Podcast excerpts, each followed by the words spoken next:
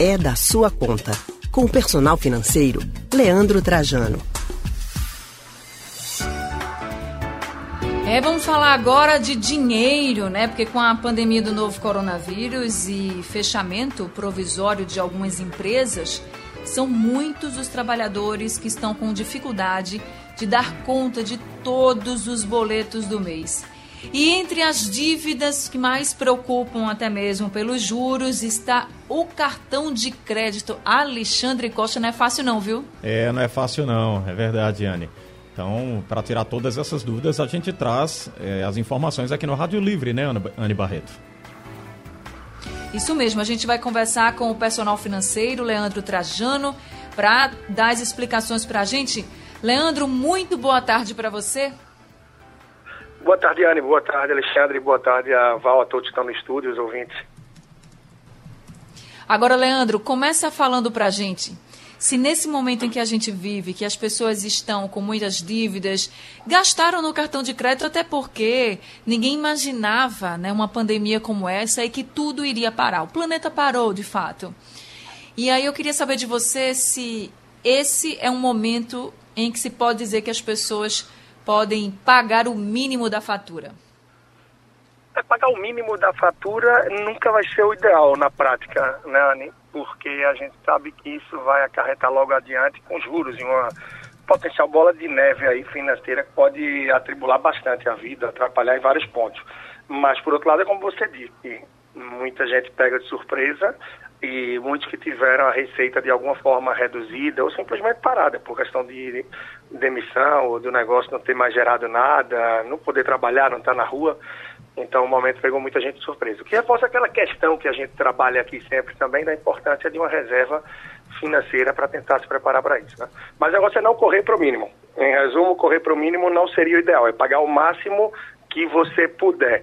E se não tiver jeito, é você ter uma ideia aí da possibilidade de quando vai pagar, o que você pode fazer, ou em último caso, até correr para um empréstimo pessoal, alguma forma de você negociar juros menores porque de modo geral, junto ao cartão de crédito, os juros têm sido muito altos. São um dos mais selvagens aí do mercado, né?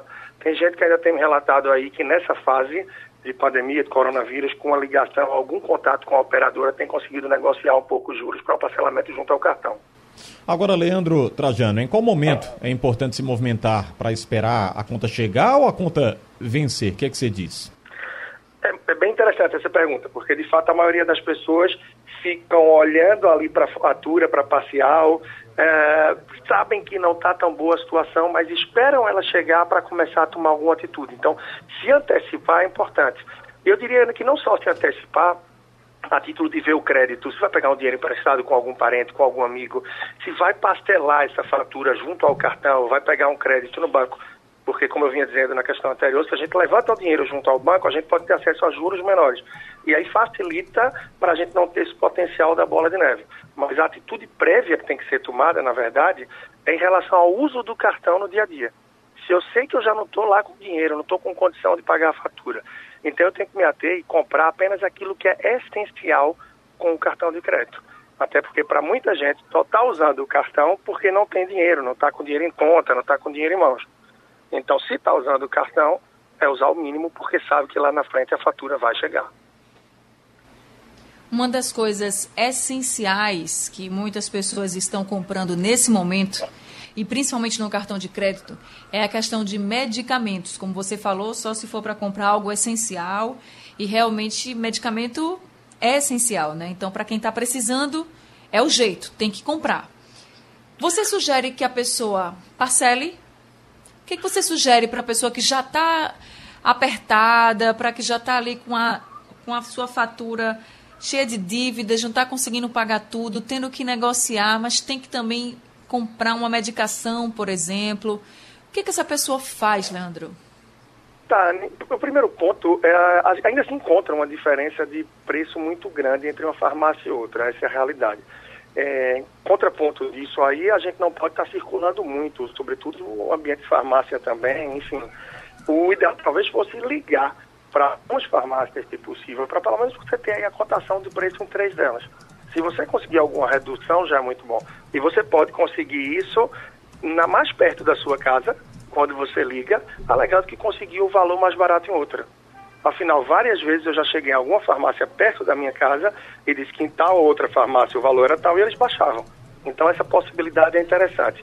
Para que ao usar o cartão de crédito, pelo menos você já use com acesso a um valor menor.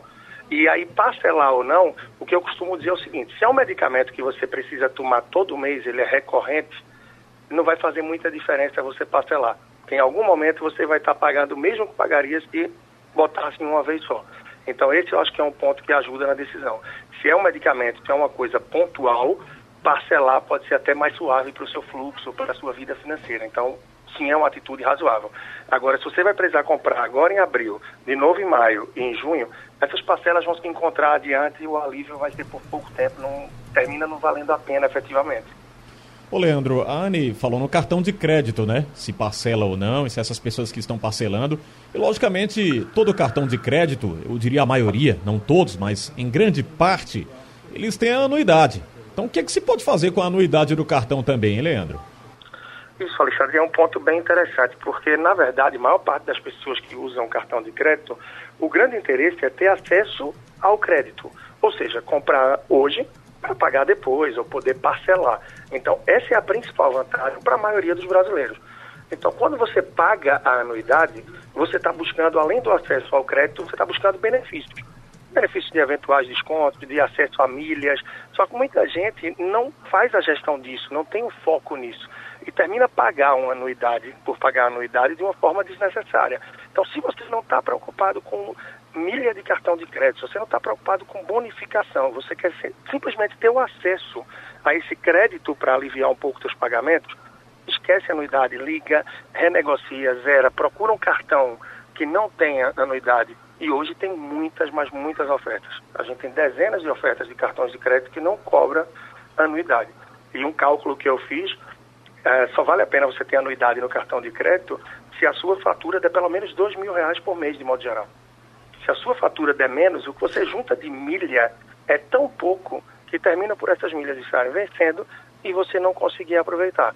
Então, no momento de austeridade, de contenção, é melhor tentar cortar essa anuidade. Agora, Leandro, você sugere também para quem possa, claro, cancelar o cartão de crédito ou esquecer ele? Anne, é um negócio que vale muito a pena e, como a gente fala por aí, tem males que tem que ser cortados pela raiz. Porque tem muita gente que usa ele de forma desenfreada e que não checa uma, part, uma parcial da fatura. É o hábito da maioria das pessoas. Então, para quem está nos ouvindo, recomendo isso. Tira uma vez por semana, tenta ligar para o 0300, o número do banco, você consegue. Se tem acesso ao aplicativo, melhor ainda, cheque esta parcial para ter uma ideia, né? Porque termina que a pessoa não tem um controle, essa fatura vem muito alta e a corda vai apertando. E no momento como esse que a gente vive, onde vem tendo redução de renda, vem tendo menos acesso a trabalhos e a forma de a gente poder gerar diferente termina sendo um peso muito grande. Então, para muita gente, o melhor é botar embaixo do colchão, no fundo da gaveta, dá para alguém que confia para só pedir a essa pessoa numa hora de extrema necessidade, ou até mesmo destruir e deixar de lado. Agora, bem como você falou, para quem pode e para quem tem outras condições. Porque eu vejo muita gente com a renda muito boa, que eu acho que atenderia a maior parte da população de forma absurda e que o cartão de crédito termina por afogar, afundar na vida financeira. Leandro, eu tenho recebido aqui vários registros de pessoas falando em refinanciamento de empréstimos dos bancos. Tem banco oferecendo aí condições estratosféricas, até para amenizar também, ou distanciamento das parcelas, né? Ou seja, a parcela que estava programada para o próximo mês, ela pode ser prorrogada, pode ser protelada. Isso é válido no momento desse? Não vai acarretar em mais dívidas para as pessoas que tomaram esses empréstimos e estão sem poder pagar, Leandro? Olha, Alexandre, isso varia de instituição financeira para outra. É muito importante entender o que esta instituição, das pessoas que estão com essa possibilidade, ou que estão procurando esse adiamento, o que é que elas propõem. Aí eu vou trazer exemplo quem puxou na frente a Caixa é, o financiamento imobiliário de veículos, por exemplo, eles resolveram fazer uma suspensão, uma pausa. E essa pausa não acarreta em cobranças muito maiores, em nada que venha a atrapalhar, atribular a vida financeira da pessoa. É muito mais uma pausa para que durante esses 90 dias você tente manter outras contas prioritárias e com isso não cair em nenhum endividamento novo, em nada que venha te acarretar mais juros selvagens. Então, algo desse tipo vale. O problema é que tem muita gente também pensando em aderir a pausas e tem pessoas que não precisam, por outro lado. E quem é que não precisa? Aquela pessoa que, com o orçamento, que com a condição financeira que está conseguindo manter, consegue pagar essas parcelas. Então, se consegue, talvez não seja uma hora de dar uma pausa, de parar, e sim de reduzir outras despesas que são variáveis, que são supérfluas, para poder seguir. Mas sim, é uma boa alternativa, tá? tá é uma certo. boa alternativa para muita gente. É realmente questão de analisar as condições que essa instituição financeira está oferecendo para ver se isso não pode ter alguma casca de banana, se não pode gerar juros maiores, porque às vezes há uma renegociação nessa pausa e quando ela volta, volta com juros maiores. E aí pode ser prejudicial, né? Ok, Leandro, muito obrigada, viu, por essas orientações nesse momento tão difícil e delicado para todo mundo. Uma boa tarde para você até semana que vem. Tá bem, boa tarde, Ana. Sempre à disposição e estou sempre também lá para algumas dúvidas que os ouvintes mandam e mais pelo arroba personal financeiro no Instagram. E um grande abraço para todos vocês.